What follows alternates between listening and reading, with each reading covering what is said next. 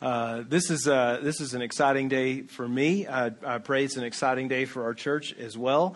And um, I would invite you to take your Bibles this morning and open them to the book of First Peter.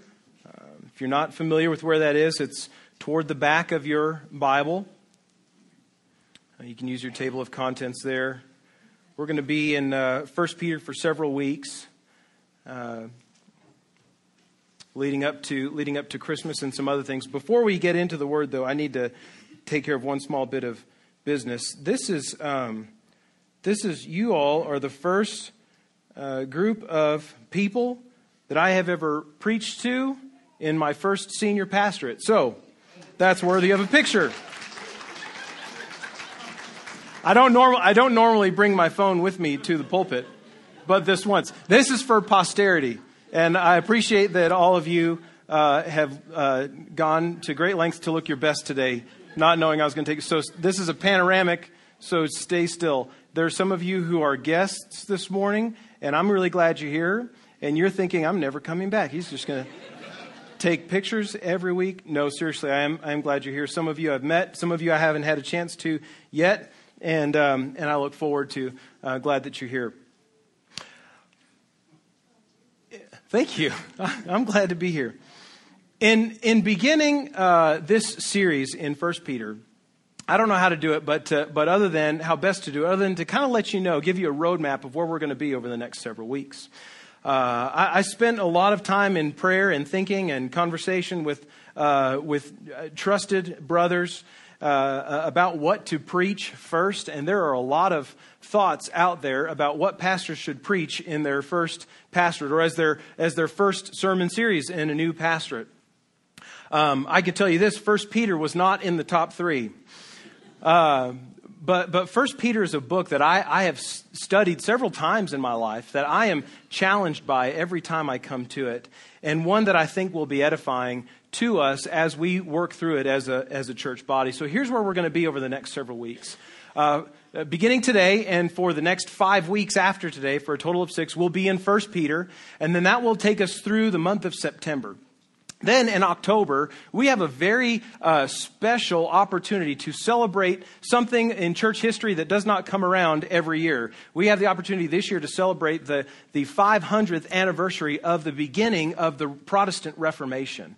Uh, 500 years ago, this October, Martin Luther nailed his 95 Theses to the church door uh, at the Castle Church at, at, Wittenberg in Germany, and there sparked a, a reformation, almost, if you will, a revolution uh, in terms of how the church would be and what the church would, how they would think of themselves and how the church would relate to God's word. And, and there were out of the Reformation five uh, major theological convictions that came to the fore. And as the Lord would have it, there are in this 500th, uh, this 500th year of the Reformation five Sundays in October. And so we're going to take one Sunday uh, of each of the five in October to look at those five convictions from a biblical standpoint that came out out of the Reformation. Those are that God's Word alone is authoritative and sufficient, all that we need for salvation and godly living. Secondly, that salvation comes by God's grace alone to us, it's only by His gift to us. Uh, thirdly, salvation comes by grace, but through faith, that is, through trusting.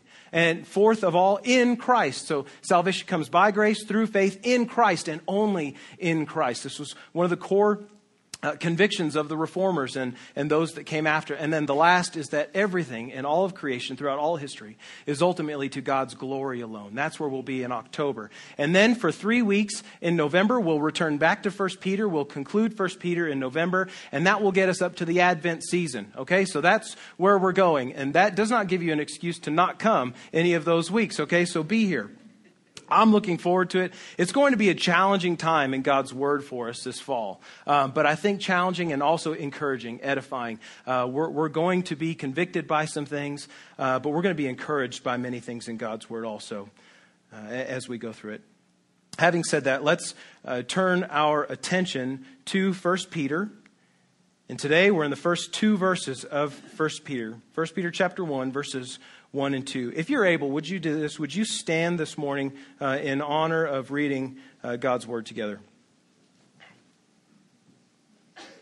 Peter, in the inspiration of the Holy Spirit, says this Peter, an apostle of Jesus Christ to those who are elect exiles of the dispersion in Pontus, Galatia, Cappadocia, Asia, and Bithynia, according to the foreknowledge of God the Father, in the sanctification of the Spirit, for obedience to Jesus Christ and for sprinkling with his blood, may grace and peace be multiplied to you. Heavenly Father, we come to your word this morning in a manner of submission, humbly.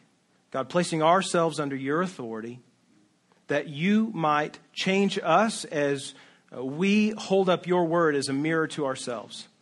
God, encourage your church this morning through your word. Edify us by it and in the truths that are communicated to us. Help us as a result, God, to, to live lives of obedience to Jesus, to live lives of gospel urgency because of Jesus. You speak this morning, God. Your servants are listening. All this we pray in Jesus' name. Amen. You can be seated. Thank you. As we work through 1 Peter, I want you to know this is going to be a challenging book for me. And, and I expect it to be challenging for you all as well. I think, though, in that, it will also be incredibly encouraging to us. We are, in the course of our study in 1 Peter, going to encounter several difficult texts together. I'm just going to lay that out there. And one of them comes to us today. But my prayer is this that we would prayerfully, as a body of believers, submitting ourselves to God's word, that we would bear together with patience with our own human frailty and limitation, that we bear together in humility, understanding that God's word is perfect and we are not. And so if there's a problem with something in God's word, it's probably not a problem with God or his word, but a problem with us. And so we're going to uh, patiently and humbly submit ourselves to his word so that we can be changed by it. And so that we can better understand God's word, apply it to our lives, and live in light of what it's calling us to do. I've titled the sermon this morning, Greetings of Grace. Here in these two verses of 1 Peter 1, Peter's just greeting the church. He's greeting the believers that he's writing this letter to. And so we say that these are greetings of grace from Peter, an apostle of Jesus Christ. Now, it may seem odd to you that Peter would sign his letter at the beginning of the letter, but it would not have been odd to Peter or to other people living 2,000 years ago. That's how you addressed letters. You started with the person you were sending it from, or the person that was writing it, and then you would address the people that it was to. So he puts a salutation at the beginning. This is Peter, the same Peter who was a disciple, an apostle, follower, and friend of Jesus, the spokesman for the disciples, the guy who couldn't ever get his foot out of his mouth, and yet God used in miraculous ways to build the church and encourage believers. Peter is writing this letter likely around 60, the year 62 or 63 AD. In 64 AD, Rome, the city of Rome, would burn to the ground. Many believe it was uh, the psychotic, paranoid Emperor Nero, who had the fire started in Rome so that he could rebuild it from the ground up in his liking. Whether it was Nero or someone else, Nero took the opportunity at the burning of Rome to blame the Christians for the fire. He would have Christians rounded up, killed, dipped in oil, hung along the streets, and set on fire at night to light the streets of Rome. This was the this was, this was true persecution and suffering for faith in Jesus. In some ways, unlike uh, many ways that we've seen in history since. Peter, the apostle of Jesus, would die in Rome during this persecution. Now, Peter, in this letter, does not refer to suffering throughout the course of this of his first letters in this way. He, he, excuse me, let me say that different. He does refer to suffering, to hardship in his letter, but the kind of suffering that he refers to is not the kind of suffering that comes with Nero's first per- persecution. It's not the kind that was characterized during uh, Nero's terrifying campaign of, uh, of persecution against Christians. Rather, this letter of 1 Peter is written with the, the sort of scent of suffering in the air with a systematic persecution being like a speck on the horizon, beginning to grow nearer and larger. Peter delivers this letter with the help of a trusted friend and missionary partner of his named Silvanus, who we hear about in chapter 5, verse 12, who either took dictation of Peter's letter uh, himself or delivered it to the church, which is in modern Turkey, the church scattered in Pontus, Galatia, Cappadocia, Asia, Bithynia. Maybe he was both. Perhaps he was both scribe and courier. Uh, here on the screen behind you, you will see an image of a copy of the letter of First Peter from around the year 200 AD. So this was uh, uh, copied about 140 years or so after Peter first wrote his letter. Uh, this comes from a collection uh, that was uh, that was purchased by a man in the 1950s from an Egyptian uh, antiquities market, and so that's uh, this is what early Christians how they would have received God's word in copies written like this. It's written in Greek. It reads from left to right like we read English, and Peter's letter actually begins on the right side. Um, uh, of this uh, sort of bifold page there. I don't know what those little tornado squiggly things are on the other side. Um, we were talking about that this morning. Uh, I'm not exactly sure. Uh, more research would probably let me know, but I think it's just the, the uh, copier's way of showing that one letter had ended and another was beginning.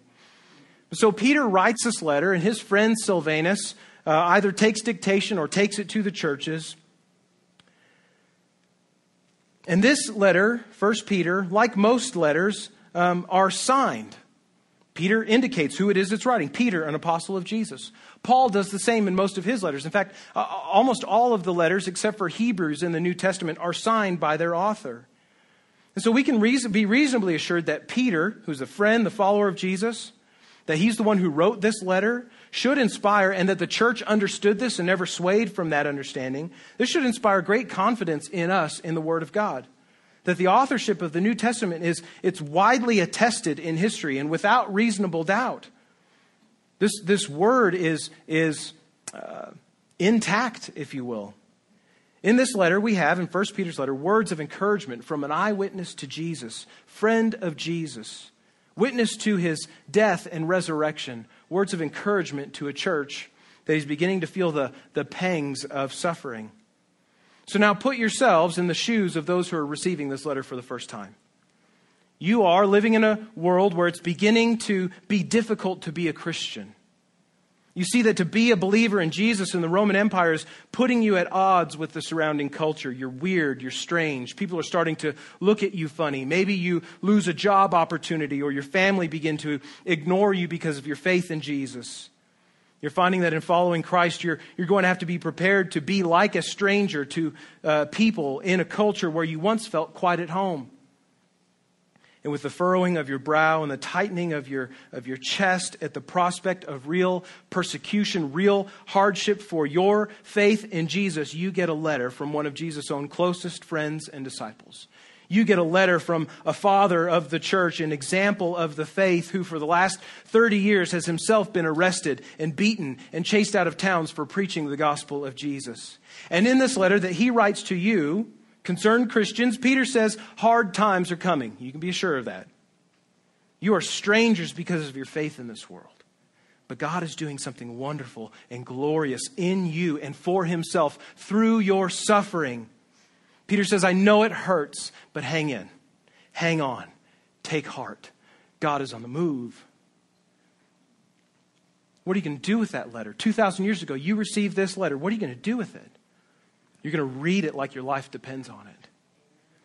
You're likely going to make a copy of it like we've seen here so that you and your church family can read it again and again and again and be reminded of God's encouragement through the apostle Peter about what to do in the midst of suffering.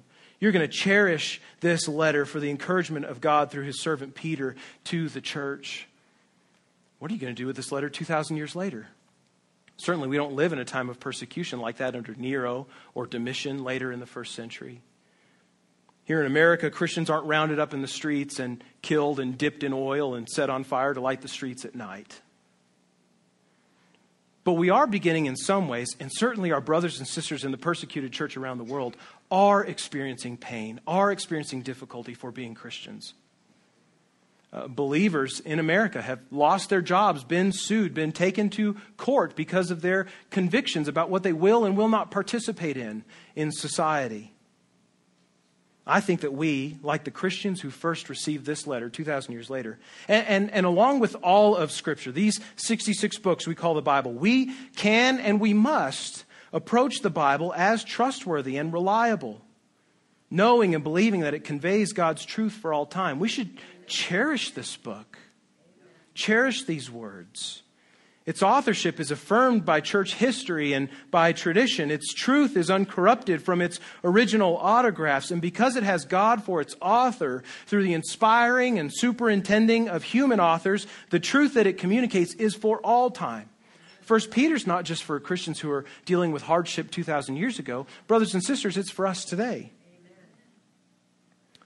Friend, do you approach the Word of God this way? When you come to the Word of God in your daily Bible study, regular Bible study, or if you're not a believer, your occasional reading of the Bible, do you come to it expecting to hear from God? Do you come to it expecting to be changed by God? Do you come to it expecting to be encouraged by God? Are you prepared each time you open your Bible to hear God's voice from the pages of Scripture? Let me say this morning, we all should be. We all should be. This book is unlike any other. It has been preserved over the millennia because it is, it is God's good and faithful, true word to us. Let's approach it that way. These are greetings of grace from Peter, the apostle of Jesus, to the church 2,000 years ago and to us today. And he addresses this letter to those chosen by the triune God. Did you see that? He says, To those who are elect exiles of the dispersion in Pontus, Galatia, Cappadocia, Asia, Bithynia, according to the foreknowledge of God the Father and the sanctification of the Spirit, for obedience to Jesus Christ and for sprinkling with his blood. Peter addresses this letter to who he calls the elect exiles. Or some of your translations may say God's chosen, or those living as foreigners or strangers. Peter explicitly identify, from the start identifies these believers as those who have been chosen, who have been elect by God. The word that Peter uses here in the Greek is eklekton. You can see where we kind of get that word elect from. And that word is used uh, some 20 to 25 times of the church throughout the New, Te- New Testament, calling the church those who are chosen, those who are elect by God. And here Peter is speaking to Christians. But catch this, and this is important. He's using Old Testament language in referring to them as chosen people. From all over the first five books of the Old Testament Genesis, Exodus, Leviticus, Numbers, Deuteronomy we know that the Hebrews, who will constitute eventually the nation state of Israel in the course of the Old Testament, were chosen by God for his purposes specifically to bring through them a Messiah who would crush the head of Satan and bring deliverance from sin and death. Deuteronomy chapter 7, verses 6 through 8, Moses reminds the people of Israel of this. He says, You are a people holy to the Lord your God. The Lord your God has chosen you to be a people for his treasured possession. Out of all the peoples who are on the face of the earth, it was not because you were more in number than any other people that the Lord set his love on you and chose you, for you are the fewest of all peoples. But it is because the Lord loves you and is keeping the oath that he swore to your fathers. The Lord has brought you out with a mighty hand and redeemed you from the house of slavery, from the hand of Pharaoh, king of Egypt. So, why does God choose Israel in the Old Testament? Because he loves them. He loves them from eternity past and is keeping his promise to Abraham that through Abraham's offspring, the nations of the world would be blessed. And now, here, Peter is calling the church chosen, elect, a people now made not just of Jews, but of Jews and Gentiles who are chosen to do the same.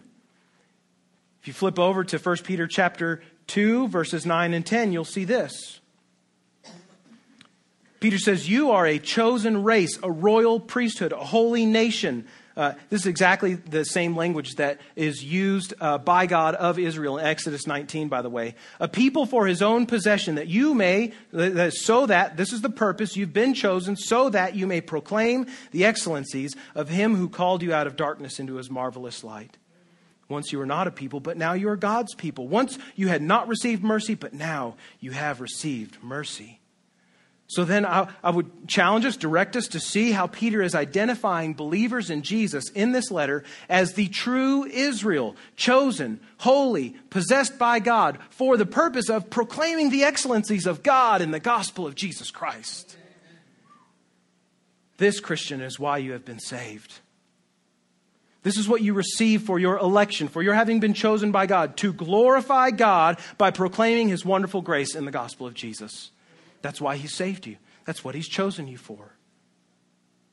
If you take nothing else away from this brief discussion of election, and we'll look at it a little bit more, note this that election, the doctrine of election, is not just, uh, it's not about who an individual is. It's not about who you are or who I am. It's not about what you have done or what I have done to please God or to merit God's favor. But it's all about and because of God's love and for the purpose of Him bringing Himself glory by saving sinners to proclaim the excellencies of the gospel of Jesus. So then, see in verse 2, there are three prepositional phrases that describe this election. First, the church is elect. They are chosen with the Father's eternal intention. They're chosen with, in accordance with, the Father's eternal intention. Peter says, according to the foreknowledge of God the Father. Now, already you see why we're dealing with a difficult text here. We're talking about election and foreknowledge, doctrines, understandings that, that have been somewhat controversial in the church over uh, the last many years. This word foreknowledge and let me say this it's not my intention here to ignite controversy in our body, not at all. What I want to do is, is try to open God's word for us so we can see and understand clearly these words and the way that God's word uses these things and, and what God's word teaches about these things um, so that there would be greater unity as a body and not division. So that's why I call us to patience and humility uh, together as we work through this. But this word foreknowledge is a word that means more than just knowledge of something before the fact. The idea of knowing someone is in the Old Testament is consistent with loving someone, right? Adam knew his wife Eve and she conceived a son, right? So knowing has, has this uh, connotation of also loving and being intimately involved with a person, being, uh, ha- having, setting your uh, affection upon a person. And so when we come here in 1 Peter and several other places throughout the New Testament where God's foreknowledge and election are, are mentioned together, we do well to understand and affirm at least two things. That foreknowledge is not, not just about knowing before the fact, it implies something more. But first of all, we can all affirm this, I believe, that God is omniscient. He knows everything. That is a clear biblical teaching. God is omniscient. There's not a moment in history that has happened that has surprised God. There's not a process happening now that he is unaware of, and there is no event to come in the future that he has not already seen and known and prepared for. And this is quite good, friends. Can you imagine the insecurity you would have as a believer, as a Christian, worshiping a God who did not know what you would face tomorrow? In a case like that, you would be in the same place as God, not knowing what's coming having to plan for the future the same way that God is having to plan for the future and respond to the past and to the present. And praise God that He is not so limited. Praise God that He is omniscient. Praise God that we can have peace about today, knowing that He already knows all of our tomorrows and that He's fully prepared to meet the needs that we'll have that we don't even know that we have yet. God's omniscience is a comforting doctrine. It's a comforting thing about his very nature. So we affirm that. We understand that. We agree on that. Secondly, because God is omniscient, because he knows everything, we also must affirm that God knows from eternity past who will be saved by his grace through personal, willful trust in Jesus. And this is perhaps the most difficult part of this doctrine of election and of foreknowledge. Now, some have wrongly understood this doctrine to mean that God arbitrarily chooses whom he will save and whom he will not, as though he's drawing names out of a hat. As though he's uh, playing the Powerball lottery with all of our names in this giant tumbler in heaven. Friends, nothing could be further from what Scripture teaches. I will remind you again the word that Peter uses here foreknowledge. Knowledge implying more than just knowing something that's going to happen, but, but, but being intimately, deeply involved in that. Election is not a process by which God thoughtlessly casts human beings into one group or another. These will be saved, these won't. These I'll put in heaven, these I'll put in hell. And determines their every step to be carried out through their lives like robots. That's not what Scripture teaches. No, Christian, election is the act of an eternal, all knowing, omniscient God who knew you before ever there was a you to be known. He loved you before ever there was a you to be loved. He knew your sin before you ever committed it. He knew the separation from Him that it would cause, and He knew He would send His own Son to die the death that you deserve, to be raised from the dead, so that by your faith in Him, you can be reconciled to God. All this He knew, all this He intended far before, long before He even spoke the words, Let there be light. And in eternity past, God loved you, Christian. He determined to set his love on you in such a way as to draw you to the place and the time where you would lovingly and willingly take hold of him through trust in Jesus. And so here, know and understand, church, that foreknowledge and election are not centered ultimately upon you, but upon Jesus even as God the Father foreknew from before the foundations of the earth those whom he would save by faith in Jesus, he chose before the foundations of the earth his own Son to be the one to purchase that salvation. We just saw that in 1 Peter 2, verses 9 and 10. Or I'm sorry, 1 Peter 1 20, excuse me. There we read, he was, that is, Jesus was, foreknown before the foundation of the world, but made manifest in these last times for the sake of you, who through him are believers in God, who raised him from the dead, gave him glory, so that your faith and hope are in God. In God, in foreknowing the fullness of his redemptive plan, his rescue plan of salvation, and all that he purposed, all that he intended in it, God the Father has chosen those who would be saved to be his children, to be conformed to the image of Christ, to receive the promise of the Holy Spirit of God, and to be ambassadors and proclaimers of the good news of salvation in Jesus' name. So here's the point of what Peter is saying. Not that anyone, by, by the doctrine of election, can know the mind of God and who is, or who will, or who will not be saved. Rather, that in knowing, Christian, you have repented of your sin and that you have placed your faith in Jesus, you can have confidence in the midst of uncertain times because you can know that you are chosen by God, saved by faith in His Son, sanctified by the Holy Spirit. The doctrine of election, church, hear, hear me say this the doctrine of election is not a pedestal on which to stand from which the Christian can declare, Look how special I am. Look how much God loves me. Boy, don't you want to be like me? That's not what the doctrine of election is about. That's not what the doctrine of election is for. Rather, the doctrine of election is a quiet corner in which the Christian kneels in meekness and in humble gratitude before God so as to say, How is it that you, Lord, could love and save a sinner like me? Though the doctrine of election is clear in Scripture, not everything about it is perfectly clear to us in Scripture. There is some mystery. I say some. There is much mystery in this, in this doctrine of election and, and, and, how to understand it. And like I said, my goal is not to cause division, but Peter talks about it, so I want to open it for us and, and point us uh, to Scripture and to understanding it rightly. Hear me also say, we're not going to plumb the depths of this doctrine in the time that we have this morning. So I would remind us of a word from theologian J.I. Packer, which is cited in, the, in this uh, short book called Taking God at His Word by Kevin DeYoung, an excellent book about the trustworthiness, the sufficiency, authority of God's Word. J.I. Packer says this God then does not profess to answer in Scripture all of the questions that we, in our boundless curiosity, would like to ask about Scripture. He tells us merely as much as he sees we need to know as a basis for our life of faith.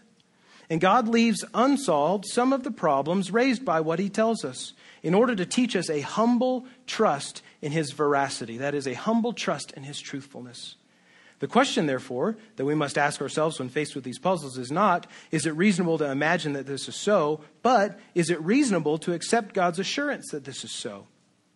Is it reasonable to take God's word and believe that He has spoken the truth, even though I cannot fully comprehend what He has said? The question carries its own answer. We should not abandon faith in anything God has taught us merely because we cannot solve all the problems which it raises. Our own intellectual competence is not the test and measure of divine truth. Let me read that again. Our own intellectual competence, what we are capable of understanding, is not the test and measure of divine truth. It is not for us to stop believing because we lack understanding, but to believe in order that we may understand.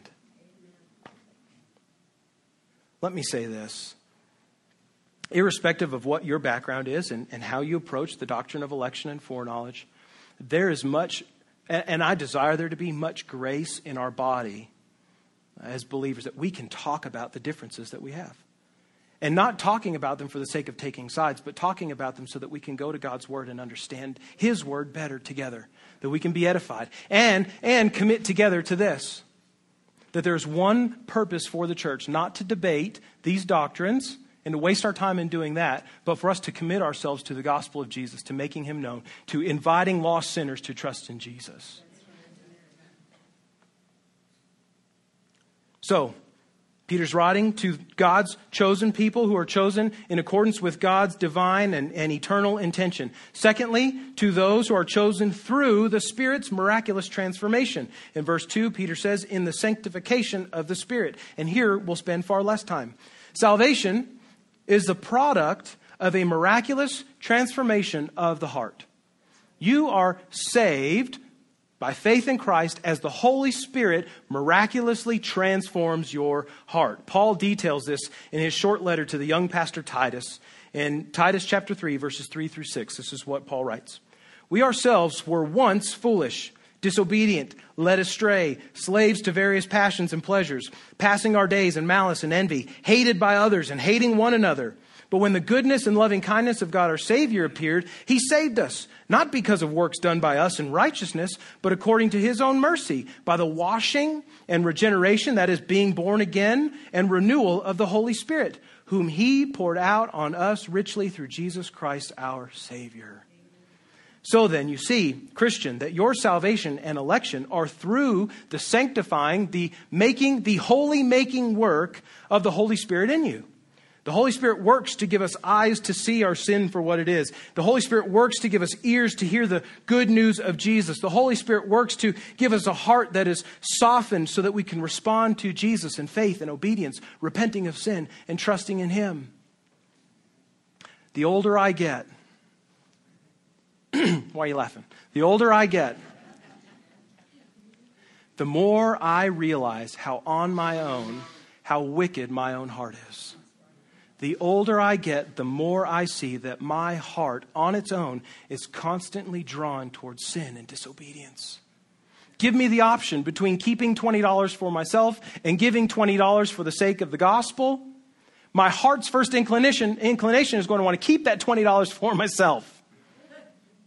And that's a relatively mild example of the, of the fight between holiness and depravity that is in my soul on a day to day basis. My guess, friend, Christian, you who know Jesus, you know this about yourself too. And you know that apart from God awakening your heart to your need for Him, the, the, the, the terribleness of your sin, that you would still be walking in it. That you would still be seeking sin and self and not a Savior. But praise God that the Holy Spirit has softened our hearts, has opened our eyes and our ears to see and to hear and to know, to understand, and to receive Jesus as Savior. It is through the Spirit's miraculous transformation. And the church is chosen, they are elect to be God's promised people. Peter says, for obedience to Jesus and for sprinkling with his blood. Now, this is the purpose, this is the goal of God's affectionate choosing, of his affectionate election, to be that his people would be a new covenant people, a new people of promise. Peter's here making another connection to a pivotal point in Israel's history.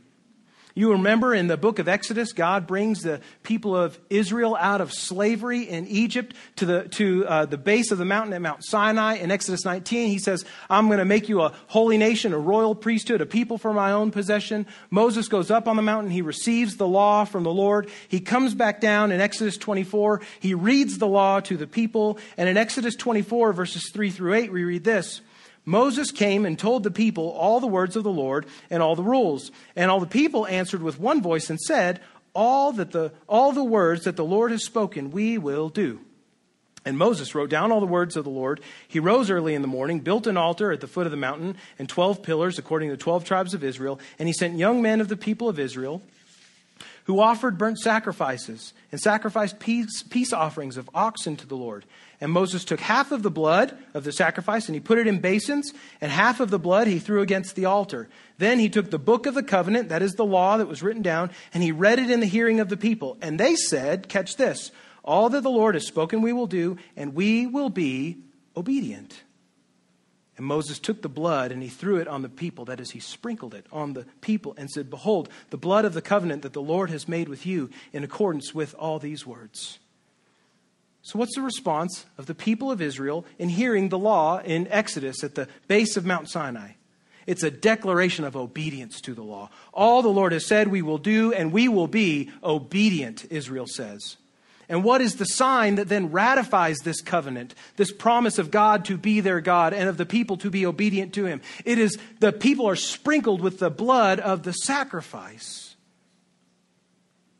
Peter, by using this Old Testament image, is telling the Christians of the churches in Asia Minor that they have been lovingly chosen by God, like Israel, to be obedient to him and to be sprinkled with the blood of the new covenant. But the blood of Jesus is so much more than a, a, mere peace offering to God, as we saw in Exodus. Peter says in chapter uh, 1 of this letter, in verse 18, he says, knowing that you have been ransomed from the futile ways inherited from your forefathers, not with perishable things such as silver or gold, but with the precious blood of Christ, like that of a lamb, without blemish or spot. See and know this, church, that God has set his covenantal love on you his love of promise on you in eternity past, so that through the work of his Holy Spirit in you to make you holy, he would rescue you from worthless, pointless ways of living according to your sin and your own desires, to save you from the death that you deserve from your sin, so that by trusting in Jesus who died in your place on the cross, you can be saved. You can now live in obedience to what he has called you to do. You can be sprinkled with the blood of the Lamb that cleanses you from all sin and unrighteousness. This is the coolest thing about what Peter is saying in this very simple verse that nothing about salvation is by accident or chance or dumb luck. None of it is because of karma or good deeds or right thinking.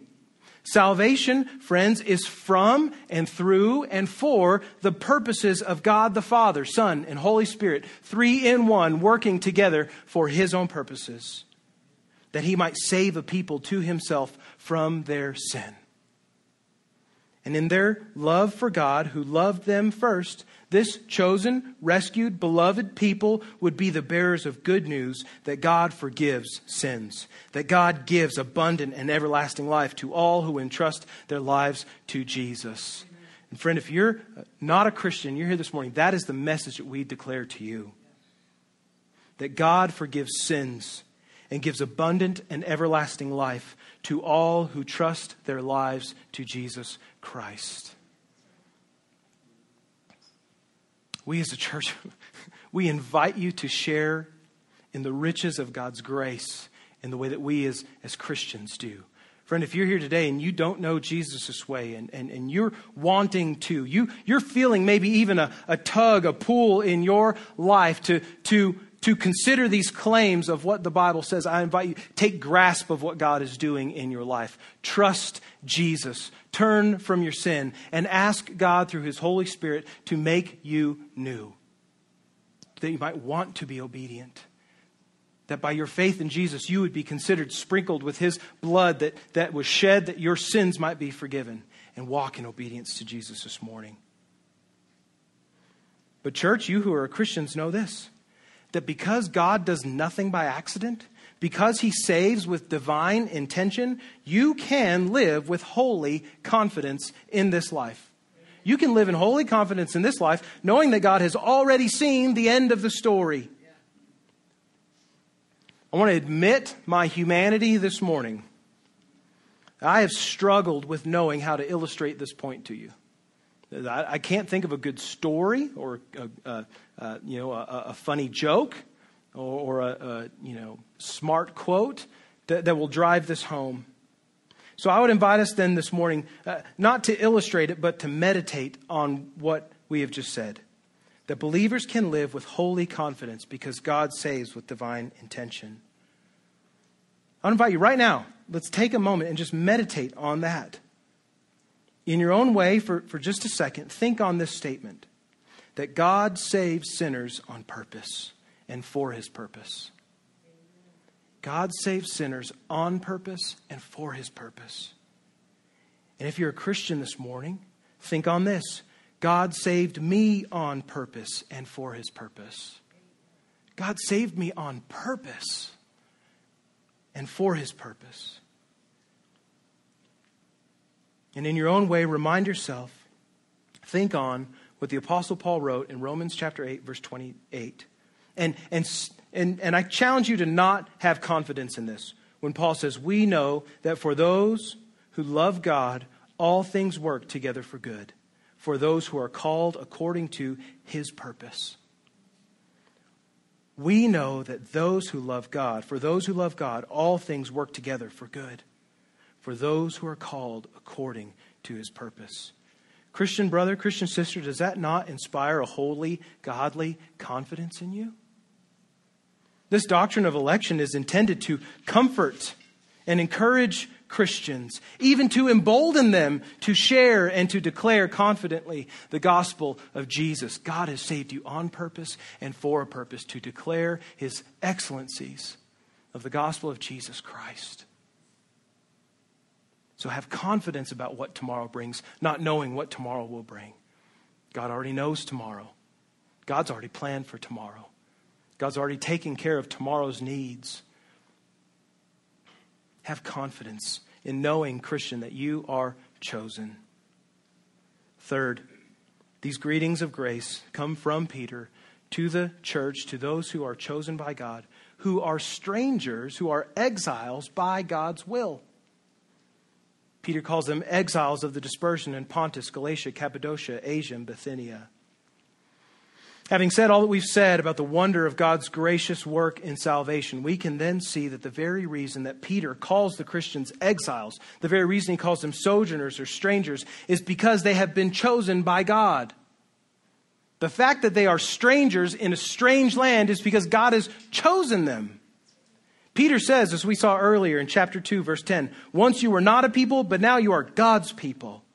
And so the very reason that the Christians that Peter is writing to and Christian you today, the very reason that you are a stranger and an exile in this world is because, is because by God's saving work, you have become citizens of a spiritual kingdom.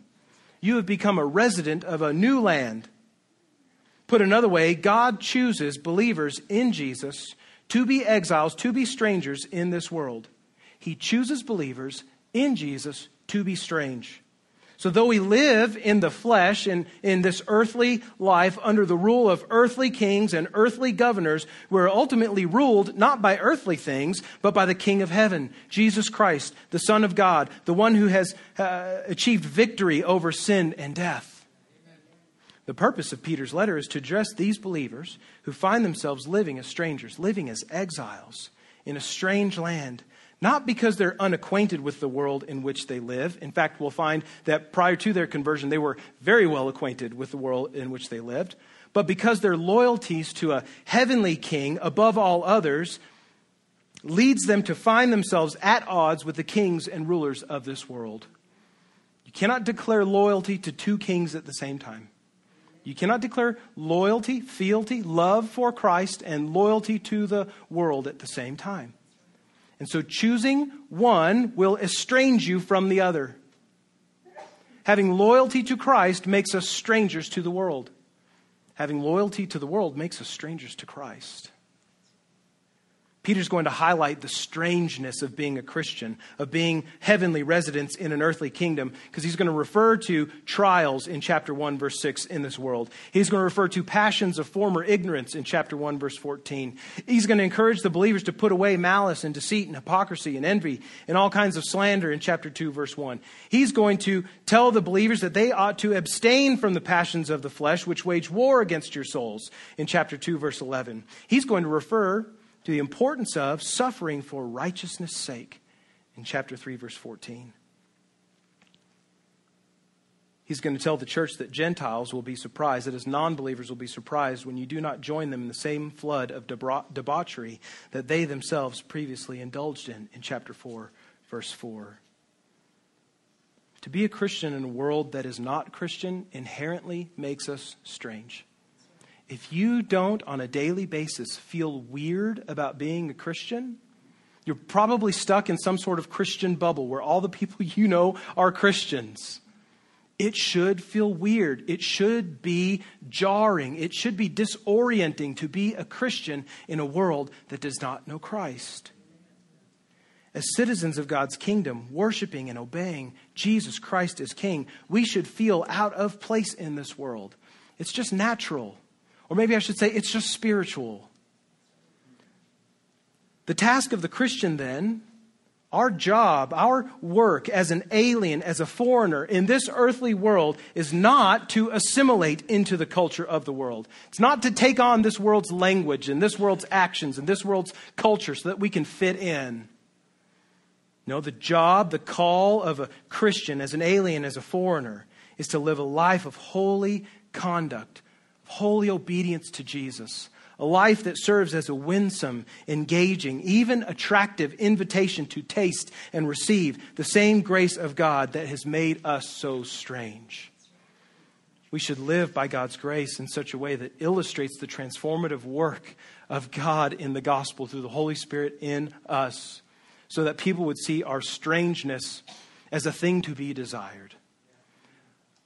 So that people would see our obedience to God and how that sets us as enemies against the world as a thing that they would want because they see the blessings of knowing their God and Creator. So, earthly strangers who know the riches of God's grace, because we know the riches of God's grace, we can live at peace in any circumstance. Peter says, May grace and peace be multiplied to you. Why can Peter say, Grace and peace be multiplied to you? Because he knows they've experienced already the abundance of God's grace. And knowing God's grace, his divine intention to save, we can have great confidence and peace in a world where we live as strangers. In Philippians chapter 4, verses 11 through 13, Paul, writing from prison to the church at Philippi,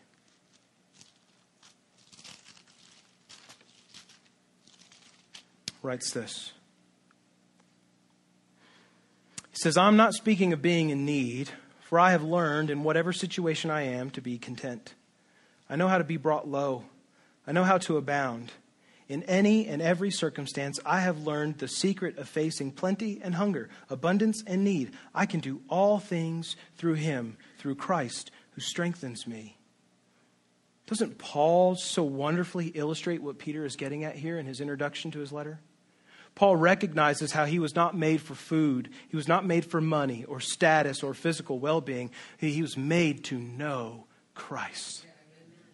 So Paul can say, Give me food or don't. Doesn't matter. Paul can say, Give me money and means or don't. No matter. Give me a claim. Give me popularity. Give me, give me a reputation and status. Or take it all away. It doesn't matter because I already am what I was made to be and to have. I was made to be Christ's and to have him as king.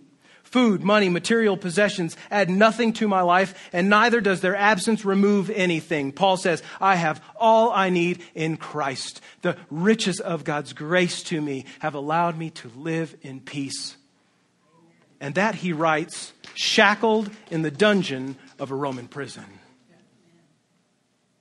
Friend, can you say the same? Can you say the same? That all I have and was ever made to be, I have in Christ. Do you have peace in your life because you know not just who you are, but whose you are? Have you tasted God's grace? Do you know the forgiveness that He extends to you through trust in His Son, Jesus? Have you given your life to Christ, made Him Lord, turned your will over to His, his that you might be saved, be made holy, be put back in right relationship with God? There is nothing in this universe that gives greater peace than knowing the God who holds this universe in His hands. Christian, we know that God. There is confidence and peace and, and assurance in difficult times because we know that God. We should be sharing that with people that don't know Him, with people who are struggling day to day with the trials, the difficulties of, of, of living in a fallen world and with the consequences of our own sin.